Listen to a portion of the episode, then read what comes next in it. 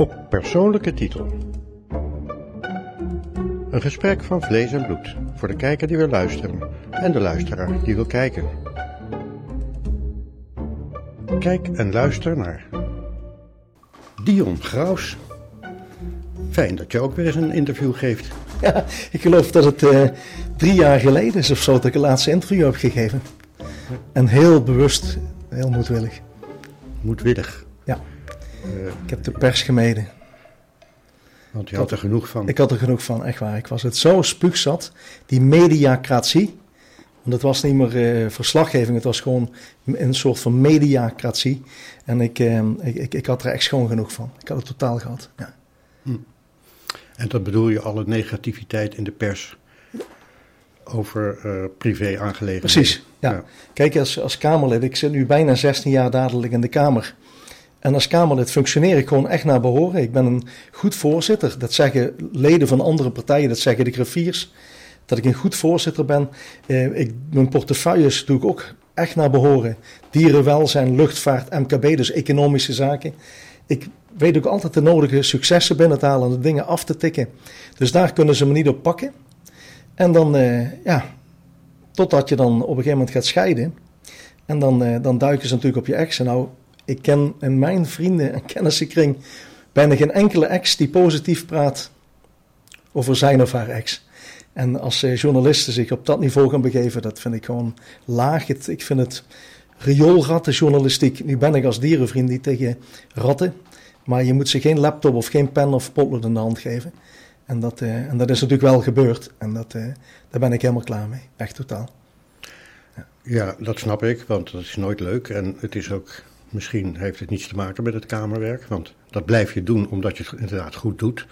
Eervol. En dat voorzitterschap heeft te maken met uh, de commissievoorzitterschap. Want anders denken mensen, hé, hey, hij zit toch nooit voor? In de nee, dat is inderdaad bij commissiedebatten. Dus bij de ja. uh, commissie bijvoorbeeld LNV, dus uh, Landbouw, Natuur, Voedselkwaliteit, Infrastructuur en Waterstaat. Nou, en ook bij Economische Zaken en Klimaat. Nou, daar ben ik regelmatig commissiedebatvoorzitter. En, en dat is ook heel eervol om te doen. Waarom word je zo gepakt? Nou ja, ik denk dat het te maken heeft in eerste instantie met mijn partij voor een groot gedeelte. Dat het daarmee te maken heeft. Gewoon PVV'ers pakken. En ehm, het tweede punt, denk ik, omdat ze mij niet kunnen pakken op mijn werkzaamheden. Als lid van de Staten-Generaal, wat ik dus heel behoorlijk doe. Ik geloof dat ik meer dan 300 aangenomen moties heb waar mijn naam onder staat. En, en uh, ik heb heel veel toezeggingen haal ik binnen. Ik heb, bijvoorbeeld als je bijvoorbeeld kijkt, hè, bij de economische zaken, de MKB-toets. Dat was volgens Leendert Jan Visser, de directeur van MKB Nederland, een historische doorbraak. Maar hij komt wel bij mij vandaan. Dus dat alle bestaande en nieuwe uh, werden regelgeving getoetst moet worden op betaalbaarheid, toepasbaarheid, werkbaarheid. Uh, ook aangaande regeldruk en zo. En dat is, allemaal, dat is er allemaal door mij gekomen. Als je ziet bij dierenwelzijn, um, of het nou gaat om 144, de dierenpolitie, het veterinair forensisch team, de afbouw van de dierproeven, gevangenisstraffen voor dierenbeulen, nu dadelijk een levenslang houtverbod of die verhoging van 10 naar 20 jaar van het houtverbod voor recidivisten. Die komt um, bij mij vandaan. En als je kijkt bij infrastructuur en waterstaat, wat ik daar allemaal heb gedaan voor Schiphol, voor KLM, maar ook de redding van Maastricht-Aachen Airport. Mogelijk ga, kan ik Maastricht-Aachen Airport nu voor de tweede keer redden. En uh, dat zijn allemaal dingen die ik gewoon uh, ook zelf heb gedaan, op eigen kracht en met steun van de Kamer. Maar, en, maar daar hoor je natuurlijk nooit iemand over. En zo heb ik nog meer hoor. Ik, ik noem bijvoorbeeld het beter verdienmodel voor boerentuinders en vissers. Wat nu, er nu heel veel om te doen is. Maar ja, het is er wel allemaal via mijn motie ooit gekomen. Het begin is gelegd via mijn motie. Maar de mensen weten het niet. De vakbladen eh, schrijven er niet over. Want ze, nee, want pas, pas op, stel nou voor dat die graus van die PVV, dat die dadelijk nog populair wordt onder de boeren. Dus de vaktijdschriften schrijven er ook niet over. Dus de boeren komen er ook helemaal vaak niet te weten, want niemand kijkt bijna naar debatten. Dus dat is heel triest. En dan, dan ga je scheiden en dan gaan ze, net als de story en de privé vroeger, een soort Henk van der Meijden-achtige stijl gaan ze dan ja, een Kamerlid kapot schrijven op basis van één bron. Ze zeggen dan ze hebben twee bronnen, dat is bullshit. Ze hebben nooit twee bronnen gehad, ze hebben één bron. En vervolgens gaan ze daar gewoon, ze hoeven ook nooit die twee bronnen prijs te geven. En ze schrijven hier gewoon helemaal kapot. Dus een ex kan helemaal losgaan. En ondertussen word je in gelijk, in gelijk gesteld. Uh, rechters zijn er niet eens aan te pas geweest. Ik ben nooit een verdachte geweest. Ik ben nooit vervolgd, laat staan veroordeeld. Nou, het Openbaar Ministerie staat gewoon echt aan de goede kant, dus aan mijn kant, van dat er gewoon 0% bewijs is gevonden in dit geval. En, ehm, en ook de Rijksrecherche is ermee bezig, ook de politie is een heel groot onderzoek geweest naar mij, omdat ik ook een voorbeeldfunctie heb en een lid van de Staten-Generaal ben. Maar ik heb immers ook zelf al gevraagd in het begin dat ik dat onderzoek ook wilde. Want als je weet dat je iets niet gedaan hebt, dan mag, je natuurlijk, mag iedereen iets gaan onderzoeken. Mij maakt het niet uit. Ik wist dat dit de uitkomsten zijn, dus ik heb relatief rustig geslapen. En uh, bij mij komt nooit meer een vrouw de tenden, dat zal ik u garanderen. Dus ik wil niet zeggen dat ik nog afspreek met vrouwen en dat ik naar de bioscoop ga of uit eten, maar ze komen nooit meer mijn huis binnen, nooit meer. Het gaat me nooit meer gebeuren. Wat zuur. Ja, azijnpisser hè. Mijn vader zei vroeger al, Dion, en dat ik bijna nooit emoties toonde. Ik, ik, ik huilde weinig en ik lachte ook weinig. En mijn vader is altijd Dion wordt directeur van de Gulpener Azijn en Mosterdfabriek. En uh, nee, maar kijk, het is me ook aangedaan. Ik was vroeger een hele vrolijke jongen. Ik geloof dat ik altijd wel de gangmaker was op feesten. Ook behoorde ik tot de gangmakers in de klas. En uh, mijn vrienden weten zich dat ook nog zo te herinneren. Maar ik ben wel, inderdaad, waar ik, ik heb hier in de politiek, in de Tweede Kamer, heb ik erg veel, ook wel echt onterechte klappen opgelopen. En ook al die heel diep gaan, ook voor mijn familie, vrienden en bekenden. Dus je moet niet vergeten dat mijn vader, die is helaas overleden in 2007, die heeft mijn eerste, de eerste aanvallen op mij meegemaakt in 2006. Ja, in 2007 is hij overleden. En die heeft nooit meer gezien hoe dingen ook goed zijn gekomen. Maar hij ging echt daar gebukt onder. Hij leed daar enorm onder omdat hij wist dat ik deugde en dat ik een sterke jongen was, en ook een eerlijke jongen en ook een harde werker. En dat ik door muren ga voor mensen eh, die het, aan dieren die het minder goed hebben. Hij weet hoe, hoe mijn karaktertje in elkaar zit. Ja, mijn vader heeft daar nooit mee goed kunnen leven. En die is echt overleden in de tijd dat het nog niet allemaal klip en klaar en helder was. Dat ik naar de buitenwereld toe, dat het eigenlijk allemaal onzin was. En leugens, laster en smaad betrof. En, en ook beledigingen. En vind het heel erg. Ik hoop dat hij ergens boven meekijkt. Hij geloofde zelf niet in een hemel. Uh, hij was uh, volstrekt ongelovig geworden, terwijl hij vroeger missionair was.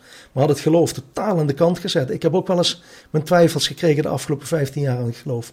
Maar toch ben ik me vijf, blijven vasthouden. En ik weet zeker ook dat er uh, mensen um, die nu de dans ontspringen, dat die ooit nog wel een keer iemand anders tegenkomen. Die, zo, niemand ontloopt zijn straf van hetgeen wat mij is aangedaan. Niemand niet. En, en gelukkig, uh, bij mij is het niet tot een, tot een proces gekomen. Niet tot onderzoek. Wat ik zei, ik ben nooit verdachte geweest. Maar allemaal, we moeten allemaal ooit sterven. Allemaal. U ook, ik ook. Is ook het meest eerlijke dat er is. Ja, we, gaan, we, gaan, elkaar wel tutoyeren. Ja. Nou, dat, dat, dat, dat, is vaak moeilijk voor mij. Omdat als, ik, als ik tegen iemand spreek, is het vaak in de U-vorm. Ook vanuit mijn opvoeding gezien. Maar, ehm, maar iedereen komt ooit op zijn sterren verder. Mijn vader heeft me ooit geleerd. Van je moet altijd zorgen dat je geen vroeging hebt. Als je, stel, misschien kom je om bij een auto-ongeval of een hartstilstand, dan heb je niks meer na te denken. Maar als je een lijdensweg krijgt, zorg dat je nooit uh, spijt van iets heb, vroeging, spreek altijd alles uit, doe ik ook. Als ik aanvaringen met mensen heb, probeer ik ze altijd zo vlug mogelijk uit te spreken. Sommigen geven mij die kans niet, dus dan hou dat op. Maar um, ik probeer altijd, uh, voor het slapen gaan, probeer ik alles uh, uitgepraat en opgelost te hebben. En ook mijn hart gelucht te hebben. En als mensen dat niet waarderen, ja, dan, dan is het ook zo. Maar dan, die mensen ga ik ook liever niet meer mee om. Ik ben heel veel vrienden en bekenden verloren. Ook door mijn politieke kleur die ik plotseling had. Want, uh, en iedere dag natuurlijk met die lange haren en ook er vaak bij liep van dat is een of andere GroenLinks of uh, SP jongen. Nou, maar dat was ik natuurlijk niet, want ik was ook al met, met Pim Fortuyn bezig natuurlijk. En um, ik moet eerlijk zeggen dat um, toen, toen ik naar buiten kwam, dat ik dus bij de PVV ging, toen, heb ik heel, toen al heb ik heel veel vrienden en bekenden verloren. En nadat ik een paar keer onterecht in opspraak ben gekomen heb ik ook heel veel vrienden en bekenden verloren. Maar de echte, echte oerjeugdvrienden en de echte goede bekenden, die hebben mij nooit laten vallen. Maar ik heb ook heel veel mensen erbij gekregen. Uit onverwachte hoek en ook uit de linkshoek. Wat ik nooit verwacht had. Maar ik heb meer steun gehad uh, uit de linkshoek dan uit de, de politiek rechtshoek waar ik dan behoor te zitten. Ik voel mezelf niet links of rechts hoor. Ik wil niet Rita Verdonk gaan herhalen met dat recht door zee en zo. Dat vind ik allemaal flauw. Maar, maar ik ben van de ene kant, als het om dierenwelzijn gaat, dan vinden ze me linkse geitenwolle sok. En als het om uh, law and order gaat, justitie, politie, en dan, waar ik dan ben van one strike you're out. En, en dan vinden ze me plotseling weer uh, rechts en zelfs extreem rechts wordt het dan genoemd. En, terwijl dat natuurlijk feitelijk helemaal niet zo is. Je had het over je vader, die is overleden. Waarom? Waaraan? Ja, mijn vader, die, uh, er is op een gegeven moment kanker bij geconstateerd. Maar daar is hij voor behandeld. Dat is vrij succesvol gebeurd. Maar uiteindelijk is hij toch, um, ja, is hij toch overleden. En dat had ook, ook onder andere te maken ook met, met longfalen. Dus ik, uh, ik ben er niet op dat moment bij kunnen zijn. Maar ik heb begrepen dat hij op zijn buik inderdaad, dat zijn longen onlast moest worden op zijn buik, is overleden. Maar dat heb ik ook uh, van mijn, Hoe komt het van, van mijn stiefbroers gehoord. Nou, um, mijn vader, uh, die heeft op het moment dat ik uh, ik ben nog wel eens met Geert Wilders bij hem thuis geweest. Maar uh, toen die hoorde dat ik dus Kamerlid werd voor de PVV... en ik kwam ook meteen in opspraak door dezelfde journalist... die me al 15 jaar probeert kapot te maken... en mijn ambt probeert af te pakken. Maar dat gaat hem niet lukken. En ehm, ja, mijn vader vond dat verschrikkelijk allemaal. Hij was toch wel, ja, hij was toch wel trots op de naam Graus... en, en de familie trots en eer. mijn vader vond het verschrikkelijk. En uiteindelijk heeft hij ook gewoon met mij gekapt. Dus hij... hij hij heeft het contact met mij verbroken. En terwijl ik eigenlijk nooit echt ruzies of zelfs geen grote oneenigheden met mijn vader heb gekend. Maar, eh, maar hij, hij, vond het helemaal niks. Mijn vader zei altijd ehm, dat uh, Pim Fortuyn had hij nog wel enigszins begrip en respect voor. Maar, maar mijn vader was niet zo'n uh, niet zo'n grote fan van de, van de PVV. Maar was je bij een andere partij aangesloten geweest, had hij dat wel in orde gevonden? Ik denk het wel. Ik, ik weet dat mijn vader in het verleden dat hij VVD stemde. En, uh, en ik ook vroeger ook wel hoor. Ik had ook uh, foto's van Ed Nijpels uh, en zo op mijn kamer. Edje Raketje was een populaire politicus en ook toen we nog heel jong waren. En feitelijk helemaal niet wisten wat er precies allemaal gebeurde. Maar um, en dat, dat en, ja, ik denk. Neemt je moeder ik, dat je kwalijk? Ik, ik, mijn moeder niet. Hm. Mijn moeder niet. Maar ik denk dat mijn vader meer de, de, de, de ophef rondom mijn persoon en waarvan hij zeker ook wist dat dat niet zo was, maar hij schaamde zich daar dood voor. Hij vond dat mijn vader was een heel trots man. Mijn moeder niet. Um, mijn moeder um, is heel trots op mij. En uh, die heeft me ook altijd gesteund door dik en dun. En uh, ook met mijn moeder praat ik eigenlijk nooit over politiek. Dus mijn moeder is mijn moeder. En ik kan daar nog een kind zijn, want hoe oud ik ook ben of word, ik blijf altijd een kind van mijn moeder. En dat vind ik ook heel erg voor mensen die mij dat aandoen. Die hebben namelijk ook zelf kinderen, maar wacht maar eens tot het hun kinderen gebeurt. Wat mij is overkomen. Want ze hebben niet alleen maar mij gepakt in de PVV, maar ze hebben ook mijn moeder en ook mijn vader. En ook mijn broer en zusje enorm gepakt. En dat, en dat vergeef ik ze nooit. Nooit. En dat, eh, en geloof dat mensen die. Eh, er zijn ook echt mensen die foutjes maken. Ik heb vaker gehad dat journalisten schrijven iets op en dan bel je eens op. Zeg, oh sorry Dion, ik heb dat dan verkeerd begrepen. En allemaal zijn heel veel eerlijke journalisten. En ik heb best ook goed contact met veel journalisten.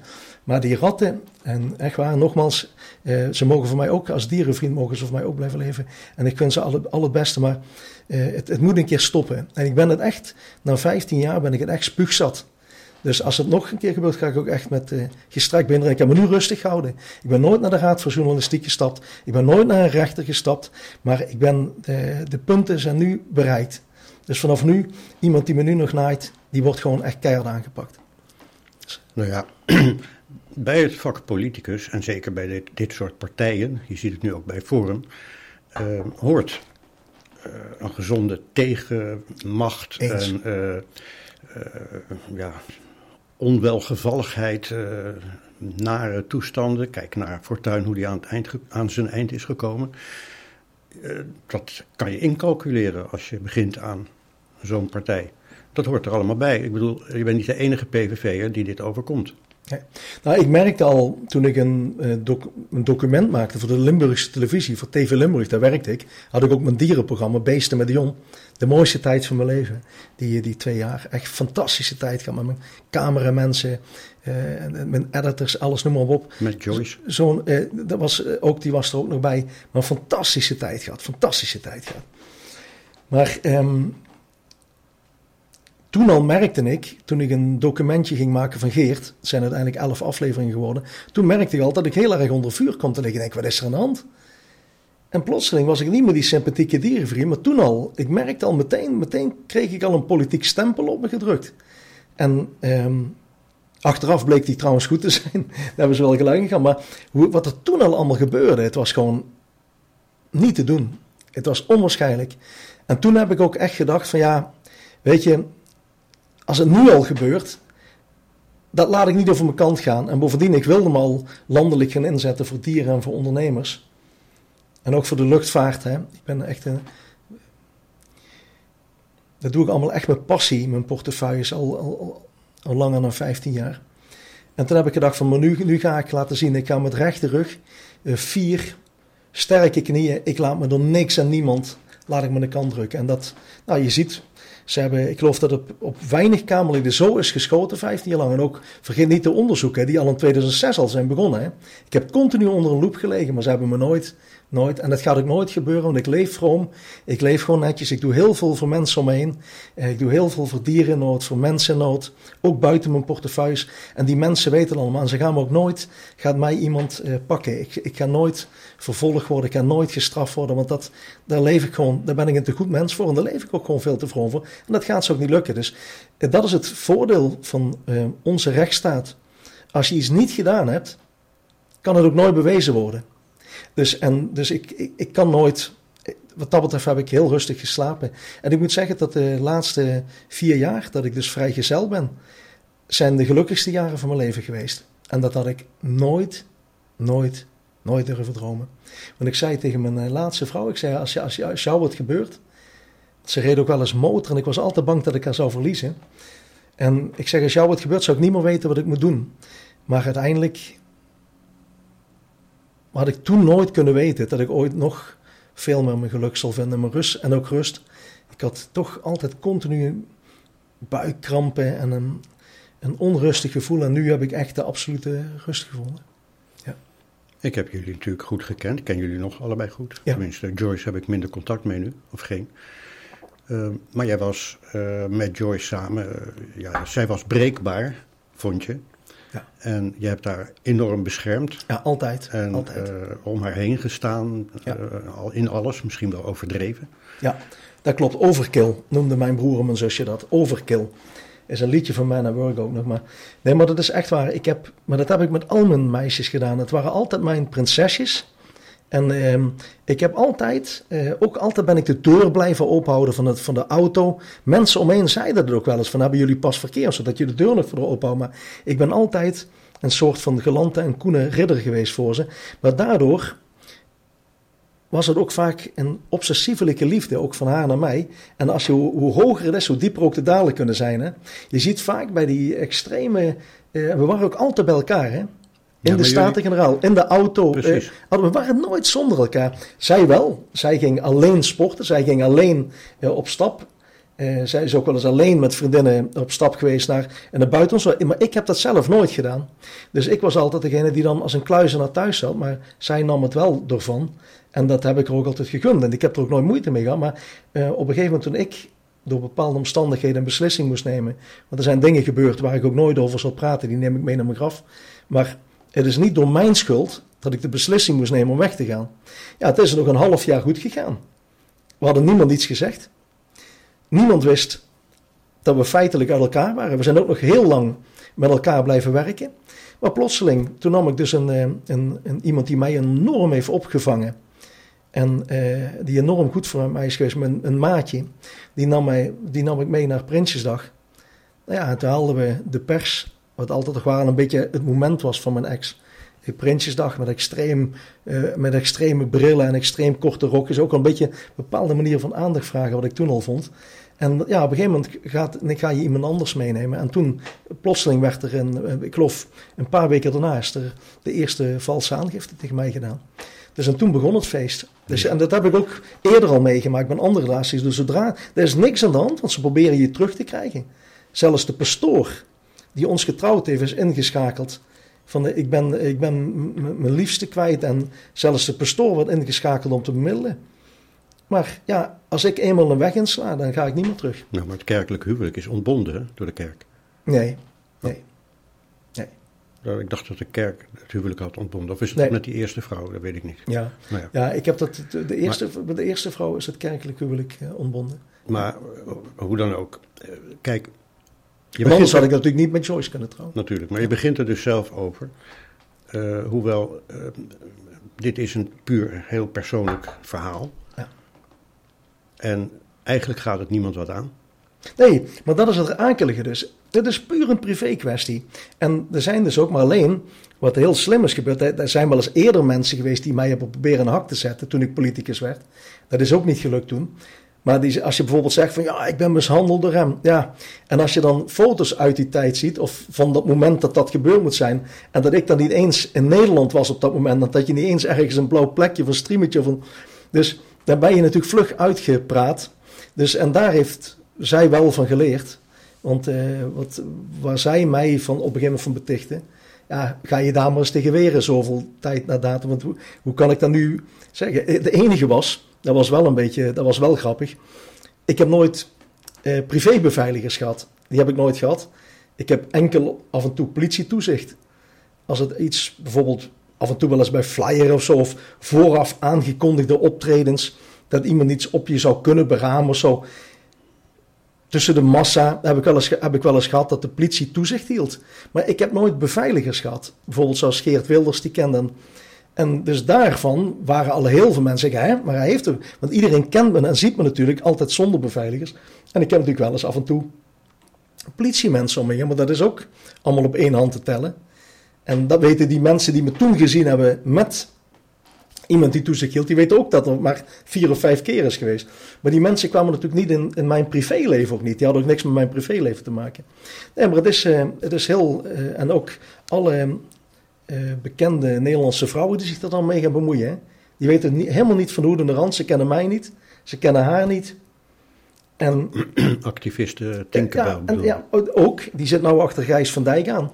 Dat was ook iemand die me min of meer eigenlijk adoreerde. Die was altijd super positief over mij. Heeft ook wel eens een heel positief stuk geregeld in, een, in de Groene Amsterdammer. En, en je moet je voorstellen, op een gegeven moment ook, die wist helemaal niet dat we uit elkaar waren. Totaal helemaal niet. En op een gegeven moment was dat elkaar zijn. Die gaan plotseling, begint hij ook een net mij. Terwijl ik, die, ik heb die beste mevrouw eh, drie keer kort in mijn leven gezien. Eén keer bij een televisieuitzending, één keer bij opname hier. En nog één keer kort. Ik heb die maar drie keer. En die deed net alsof ze plotseling de beste vriendin eh, was van mijn ex en van mij. En dat ze mij heel goed kende. Dat is natuurlijk feitelijk helemaal niet zo.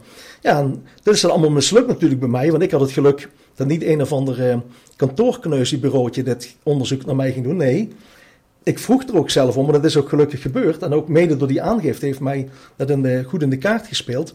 Die valse aangifte. Want omdat ik in Kamerlid was, krijg je te maken met de Rijksrecherche, het Openbaar Ministerie, maar ook natuurlijk de politie. de politie, noem maar op. Alles, alle registers werden opengetrokken. En als we één ding vinden, dan ben je de Sjaak. Ja? Ik hoop dat jullie dat in de toekomst ook doen bij dierenbeulen. Maar jullie gaan mij nooit pakken, nooit. En dat is ook gebeurd.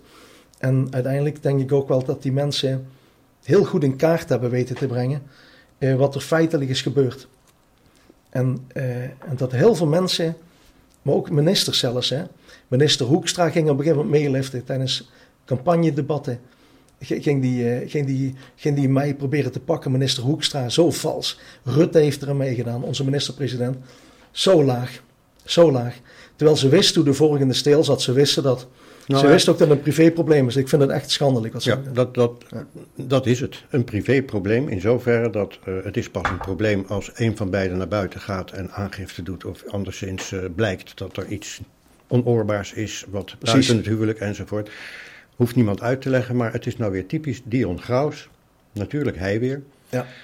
die eh, ja, opstandig type, druktemaker, Ja. dat ben, dat Ik ben durf tegen iedereen in te gaan. Hè? Nee, precies, Ja. maar dat ben je. Ja. En dat vind je ook leuk. Je bent een, eh, een ridder wat dat betreft. Je gaat eh, door het vuur en weet ik wat allemaal meer. Maar ook in de fractie, ook binnen de fractie. Ja, hè? daar is ook gedonder. binnen de Kamer, binnen, ook Ja. tegen de voorzitters. Maar dat is eigenlijk bij alle fracties. Alles. Nee, bij alle fracties is die sfeer er tussen mensen onderling. Het is niet overal pais en vree op een fractie. Nee. Er zijn altijd wrijvingen, toestanden. De een mag die niet, de ander wil, wenst die dood. Maar ondertussen staan ze allemaal op een lijst, zijn ZZP'er. Dat snapt de buitenwereld wat minder goed. Ehm, en dat kan naar buiten komen als dat opgenomen is. Dat doe je dan en dan komt het naar buiten. En dan krijg je dus allerlei misvattingen en misverstanden. Heel vervelend voor een partij. Maar het heeft ook te maken met een Dion Graus die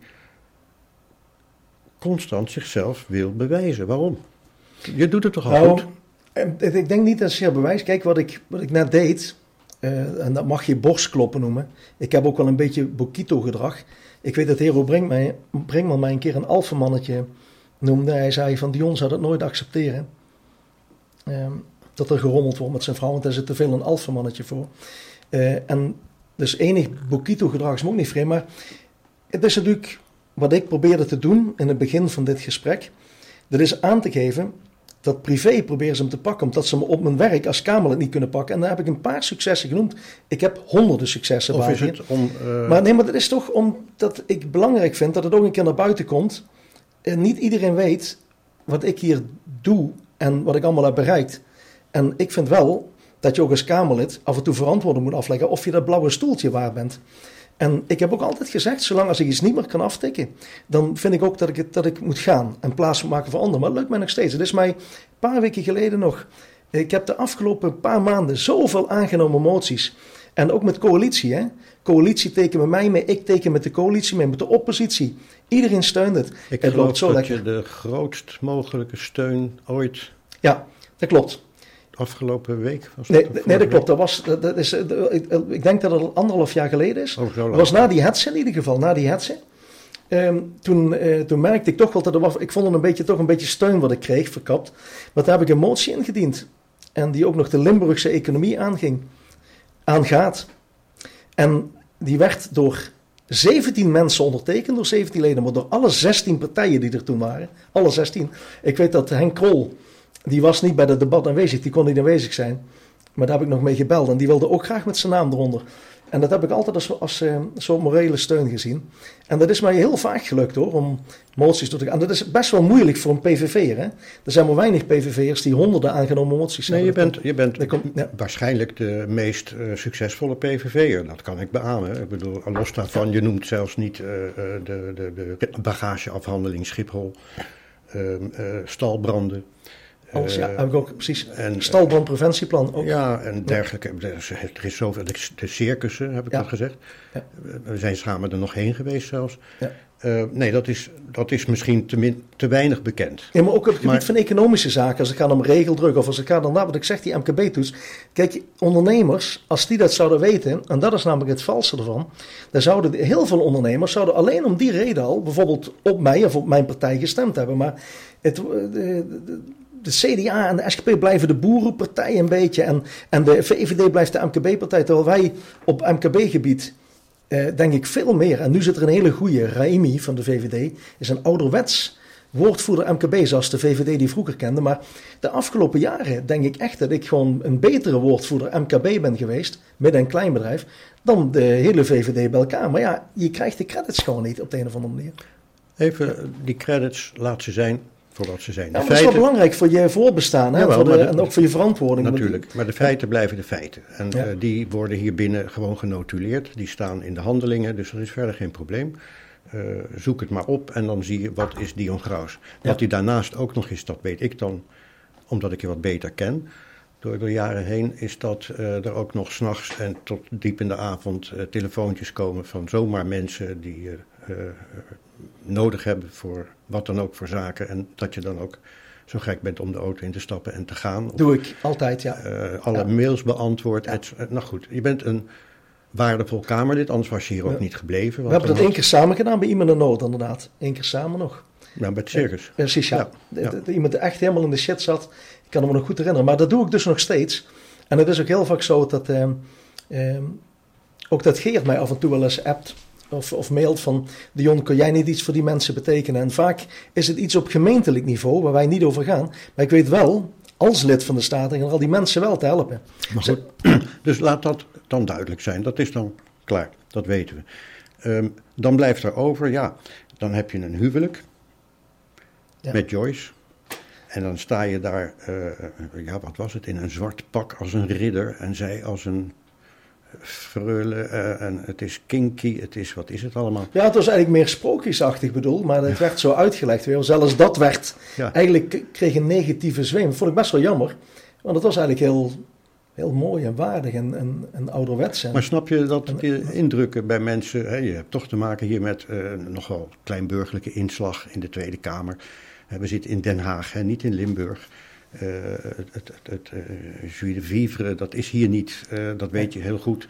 Je, je, bent bijna dagelijks in Limburg, weet ik wat. Ja. Dus dat verschil, dat moet je toch een beetje aanvoelen dat dat hier niet kan allemaal. Ja, Althans, maar... het kan wel, maar hè, dan, dan wordt er wel gek naar gekeken. Je hebt ook al gezegd, door al die aanvallen van de pers, dat je durft niet eens meer je horloges te dragen. Nee, want ook daar uh, werd op een gegeven moment over gevallen, maar over alles eigenlijk wat je deed. Uh, en, uh, Slechtst geklede Kamerlid, ja, terwijl je oh, een van de ja, best geklede en, en, Kamerleden dat, bent. En dat verbiel me, dus dan zit ik hier in een polootje, maar ik, ik ben ook eenvoudiger, maar eenvoudiger gekleden. Maar, en lekker basic en zoals ik ben. Maar ik weet in het begin droeg ik altijd maatpakken. En, maar het verpante, dat is een heel leuk verhaal. En op een gegeven moment werd ik door een bepaald mannenblad werd ik uitgeroepen als slechts geklede Kamerlid. Terwijl Hans Spekman hier met, de, met geitenwolle sokken en een gebreide trui rondliep van zijn oma.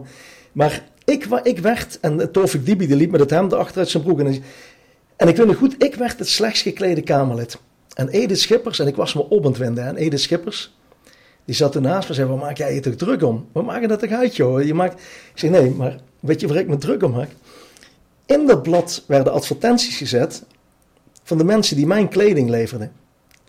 En dat was natuurlijk prachtig. Dus ik heb op een gegeven moment ook zo'n blad opgebeld. En dan heb ik gezegd van kijk, ik word afgemaakt als slechts gekleed maar ik draag enkel kleding van sponsors van jullie. Maar uiteindelijk, eh, ik, zou nog teruggebeld worden, ik ben nooit meer teruggebeld, ik heb nooit meer iets gehoord. Ze hebben er ook nooit meer een woord over gerept, maar zo zie je hoe vals het eigenlijk was, want hun blad bestond bij gratie van de bedrijven van de kleding die ik droeg. Hm. En, ik denk van, oh wat is het toch erg dat je eigen spon... Dus kleding van een maar eigen je draagt maatpakken ja. omdat je een bepaald figuur hebt. Ja, Jeromeke noemden ze het altijd. Ze noemden kleermakers dat. Ik ben, um, ik ben niet lang. ik, ben, ik heb echt... Um, uh, ik heb Zuid-Europese roots, dus ik ben vrij klein stuk, maar ik ben heel enorm breed. Dus ik heb de schouders van iemand die heel groot is. Maar ik heb natuurlijk een relatief klein gedrongen postuur. Dus ik kan nooit een, een confectiekostuum kopen, want anders dan zijn de mouwen en de pijpen, dat, dat, dat, valt allemaal niet meer goed te krijgen. Dus ik heb, eh, dat is eigenlijk de reden dat ik gedwongen ben om, als ik een, een kostuum draag, om een maatkostuum te dragen. helaas ben ik daartoe nou, gedwongen. Ja, want helaas, want dat kost heel veel centjes extra. Dus, ik vind het ook prachtig. Ja, nee, oké, maar. En ik, ik ben er op een gegeven moment ook helemaal mee gestopt. Ik, uh, en die dure horloges, dat vind je ook prachtig? Um, ik heb een, um, uh, een oom. Geen merken, twee ooms. alsjeblieft. Nee, twee broers van mijn moeder. Die, uh, eentje is helaas overleden. Maar één broer leeft gelukkig nog, mijn, mijn lievelingsoom. Oom Harry. En die, uh, die is nog steeds een bachtelijk horloge maken, maar ook reparateur. Dus die heeft echt jarenlang een Schoonhoven een opleiding gevolgd. En die werkt voor de duurste horlogemerken en de beste juweliers. Dus hij onderhoudt horloges, hij repareert horloges. Hij, hij krijgt ook allerlei onderdelen toegestuurd, zodat die horloges niet terug hoeven naar Zwitserland. En een andere broer van mijn moeder ook. En mijn neefje, dus de zoon van die Omari, is ook ambachtelijk horlogemaker nog. Dus echt, eh, en ik vind het mooi, mechanische horloges. Die je nog moet opdraaien of met automaten, die, zonder batterijtjes. En dat is een passie. Net zoals schoenen, dat heb ik weer van mijn opa van mijn vaders kant. Die was schoenmaker. Maar niet schoenreparateur, maar schoenmaker. Hij maakte voor de rijke mensen, vroeger maakte hij maatschoenen. En, je hebt nog uh, twee, een, nee, een broer en een zus. Ja, ik heb een broer en die is uh, een paar jaar ouder dan dat ik ben. Ja. En die is altijd advocaat geweest. En uh, ik heb nog een jonger zusje. En ook mijn beste maatje nog steeds. Ik heb met haar, dat wij schelen zes jaar en een paar maanden. Dus ik heb haar nog meegemaakt. Ik heb echt nog haar luiertjes als kindje. Haar luiertjes verwisseld en in de box gezet en bij haar in de box gespeeld. En ja, ik heb er eigenlijk helemaal zien opgroeien, omdat ik al zoveel jaar ouder was. En daar heb ik nog steeds een fantastische, heel echte band mee. En we appen iedere dag en we bellen iedere dag. En ik zie haar natuurlijk ook zo vaak als mogelijk. En, uh, maar ja. Heeft uh, die broer en die zus, de moeder wellicht, ook die extraverte, opvliegerige, ja, recht door zee? Kijk, opvliegerig hè. En ook, ze noemen het ook wel eens agressief en dat, dat, daar ageer ik altijd tegen. Want als mensen zeggen, je komt agressief over, dat is natuurlijk niet zo. Ik ben een emotionele jongen. Klaar. Nee, maar ik, ik ben ook iemand die heel slecht tegen onrecht kan. Maar, en, eh, maar agressiviteit vind ik heeft met lichamelijk geweld te maken in mijn ogen. En ehm, ik ben gewoon een emotioneel, ik ben fel. En ook in debatten. En ik vind ook, ik moet ook kunnen hier hè, in de arena. Het is een soort boksarena. Maar buiten de arena boks ik niet. Dus hier gaat het hartstikke hard. Maar met al die Kamerleden waar ik hier mee boks in de arena, heb ik vaak privé het beste contact. Maar die broer en die zus, ehm, die weten ook dat jouw vader eh, eh, het verschrikkelijk vond dat je bij de PVV ging. Hebben die Nou, dat weet ik niet, want die hadden al geen contact meer met mijn vader. Om wat voor reden? Ja, of mijn broer wel nog af en toe, maar nou gewoon, dat is op een gegeven moment zo gegroeid naar de echtscheiding. Mijn- Oh, mijn- dat mijn heb je vader- er niet bij verteld namelijk. Ja, mijn vader ging er eh, op een gegeven moment vandoor met een, met een andere vrouw. Ik heb met die vrouw Het ook nog in de familie. een heel, heel, goed contact, een heel goed contact gekregen. En eh, ja, ik ben er eigenlijk niet vandoor gegaan met een andere vrouw. En dat is best wel het rare. Ja, maar dat is het rare met Alessio. Maar het, het, ik mag zo overkomen met mijn Karpatenkop. En zoals ik ben. En zoals ik ook, ik heb ook wel eens gezegd. De homo sapiens erectus is niet monogaam. En sommigen bij christelijke groepen, die leven monogaam en die proberen monogaam te leven, maar ze zijn niet monogaam, maar ze proberen monogaam te leven. Maar de homo sapiens erectus is een tegenstelling tot bepaalde animalia, dier, zijn, is het totaal niet eh, vaak niet eens trouw en loyaal, maar ook zeker niet monogaam. En doordat ik dat gezegd heb, maar het rare is dat ik nooit eh, tijdens mijn eh, twee huwelijken, ik ben nooit één keer eh, vreemd gegaan. En dat is namelijk het, het rare van het verhaal. En, ehm, en dat wordt Waarom is dat raar? nou, omdat mensen het wel van mij verwachten. Ze denken allemaal, oh, dat zal wel iets met hem zijn. En, en logisch, op een gegeven moment ga je uit elkaar. Kijk, zo'n echtscheiding gaat heel lang duren. En ehm, dan weet je, dus op een gegeven moment heb ik wel inderdaad een vriendin gekregen. Maar eh, De, je hebt het nu na de- over de eerste echtscheiding. nee, ook, Oh. ook naar de tweede. Maar heel kort maar allemaal. En, ik, en eigenlijk had ik er... Er eh, komt heb geen vrouw meer in, begon je. Nee, nee. Bij mij, dus vriendin? in mijn privédomein eh, komt geen eh, buiten. Ik heb een heel mooi team. En ook eh, zijn er, eh, zit er ook mijn PA, is natuurlijk ook een dame. En ook, eh, Personal assistant. ja, precies, personal. Maar ook eh, heb ik eh, nog twee meisjes die eh, wat juridische zaken voor mij regelen. En ook andere wat wetenschappelijke zaken. Maar die natuurlijk wel. Dat is mijn team, mijn, mijn dierenteam, waar ik zo trots op ben. En, ehm, maar in principe laat ik nooit meer in, eh, iemand toe. In, eh, ik laat niemand meer in mijn huis. Want echt waar, het probleem is. Als je ze eenmaal binnen hebt en je wil er op een nette manier gewoon vanaf, dat je gewoon denkt: nee, dat is het niet. Maar het gaat niet meer lukken. En vooral nu niet meer, want dat is me nu eh, twee keer overkomen, zeker als bekende Nederlander. Maar de, de derde doet dat nog gemakkelijker. En ik ga gewoon, ik ga niemand meer gunnen om dit te kunnen doen. Ik stap ook nooit meer alleen met iemand in de lift. Zie ik een paar vrouwen in de lift staan, of ik ga met de trap, of ik moet mijn PA of iemand anders bij me hebben, mijn vrouw. Maar ik stap niet meer alleen met een vrouw in de lift. Ik doe het niet meer. Ik vind, je bent zo vlug te pakken als man en als bekende Nederlander, zeker als PVV'er. En dat gaat ze niet meer lukken, geloof me. Gaat ze niet meer lukken. En ik heb ook andere voorz- voorzorgsmaatregelen.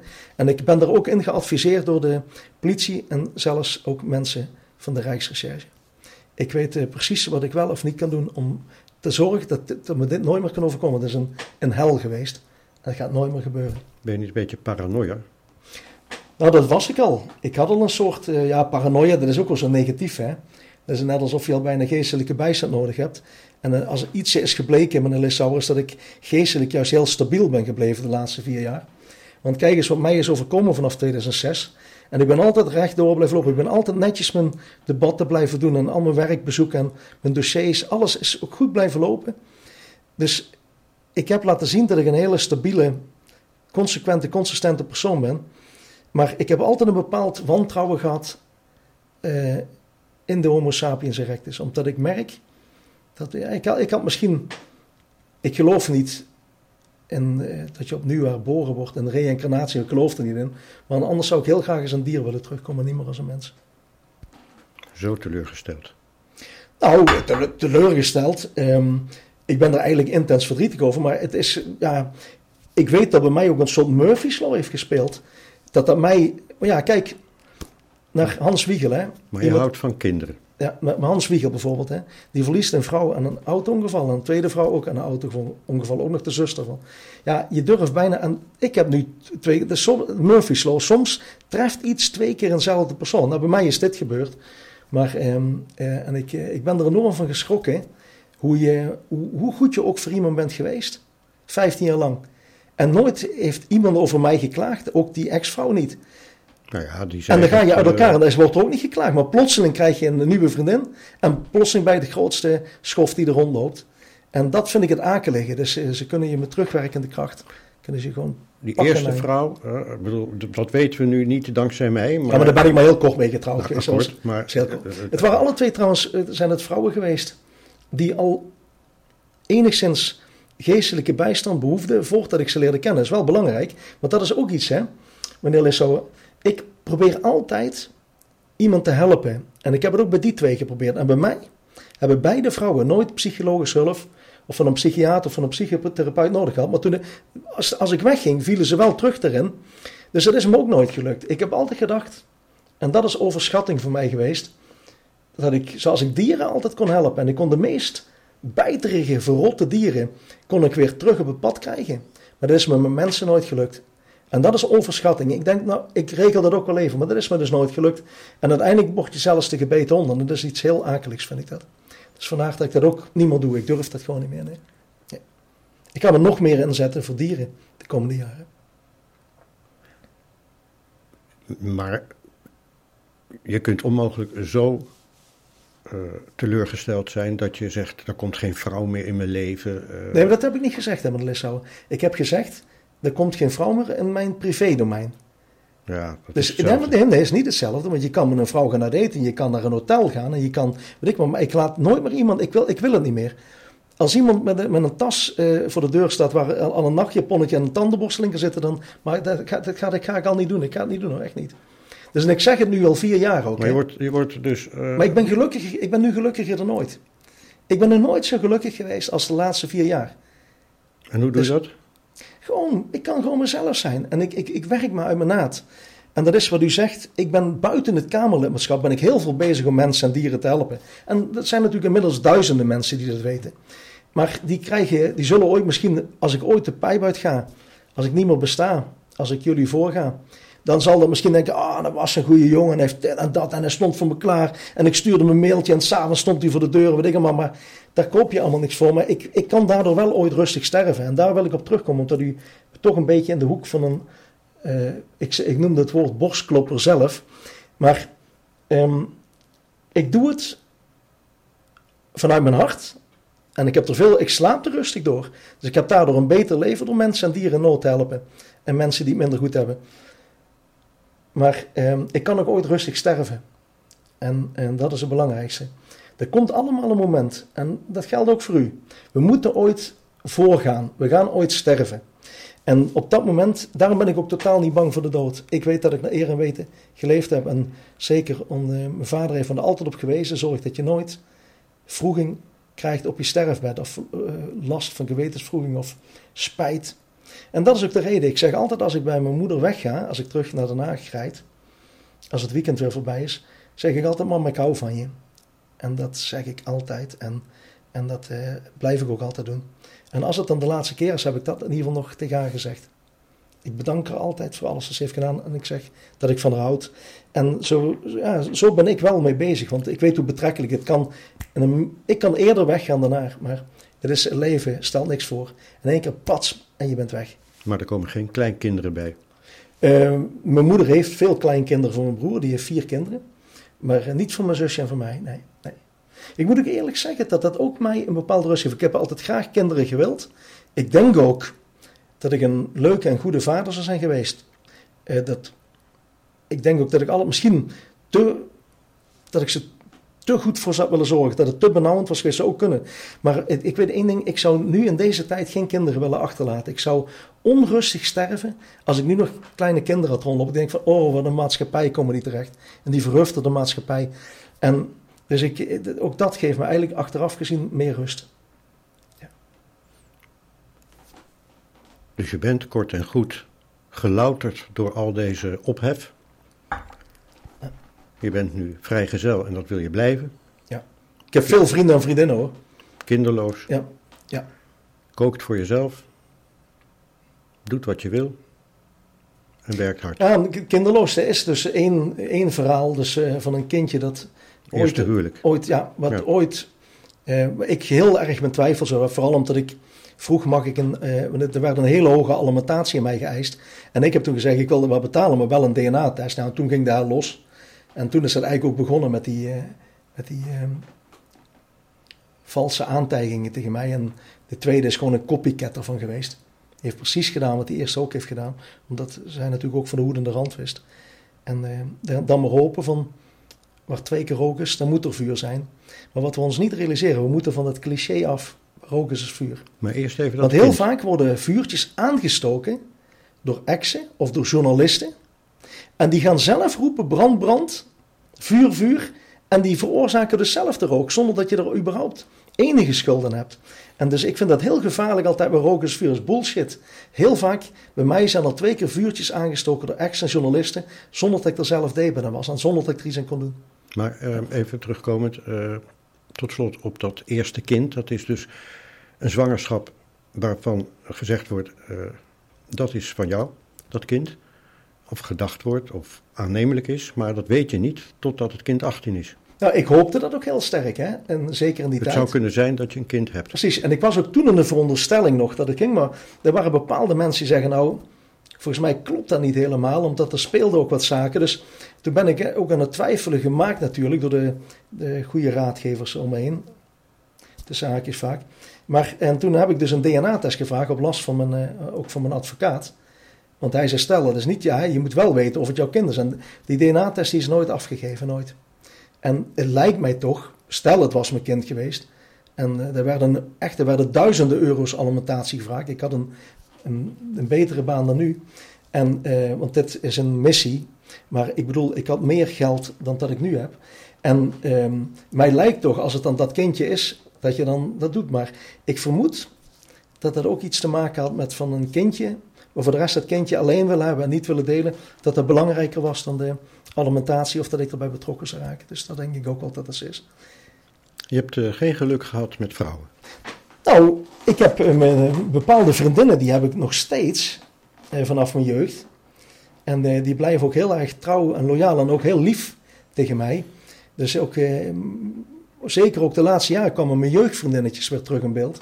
Wat heel leuk is. En die kennen je natuurlijk van kinds af aan. En uh, twee daarvan hebben me wel eens gewaarschuwd. Ga nooit trouwen. Ook niet met die laatste.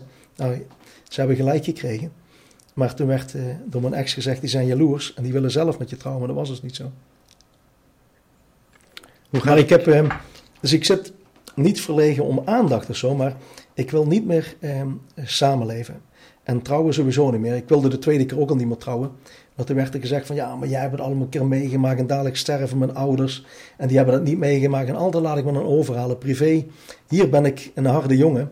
En dan uh, weet ik dingen te blokkeren. En, maar privé uh, heb ik eigenlijk alles maar gelaten voor was en toegestaan. En ik ben eigenlijk veel te gek geweest achteraf. Maar dat is het verschil. En als de mensen me hier zien, dan weten ze niet dat ik privé natuurlijk een hele mijn moeder vindt me hetzelfde hier als privé, maar ik, ben, ik weet wel dat ik toegeeflijker ben privé dan dat ik hier eh, in de kamer ben. Ik ben hier niet zo toegeeflijk. Want hier doe ik het niet voor mezelf. Ik zit hier namens dieren, koning, vaderland en volk. En weerloze dieren en mensen nodig. Ik, ik heb hier een hele andere positie natuurlijk. Ik ben hier vertegenwoordiger van, van uh, wezentjes die in nood zijn. En dan gelden andere wetten. Mag ik je daar heel hartelijk voor bedanken. Graag gedaan. U heeft geluisterd naar Op Persoonlijke Titel. Samenstelling Ernst Lissauer. Vormgeving, branding en online productie Carlos Jurissen. Zakelijk advies Jan Riemens.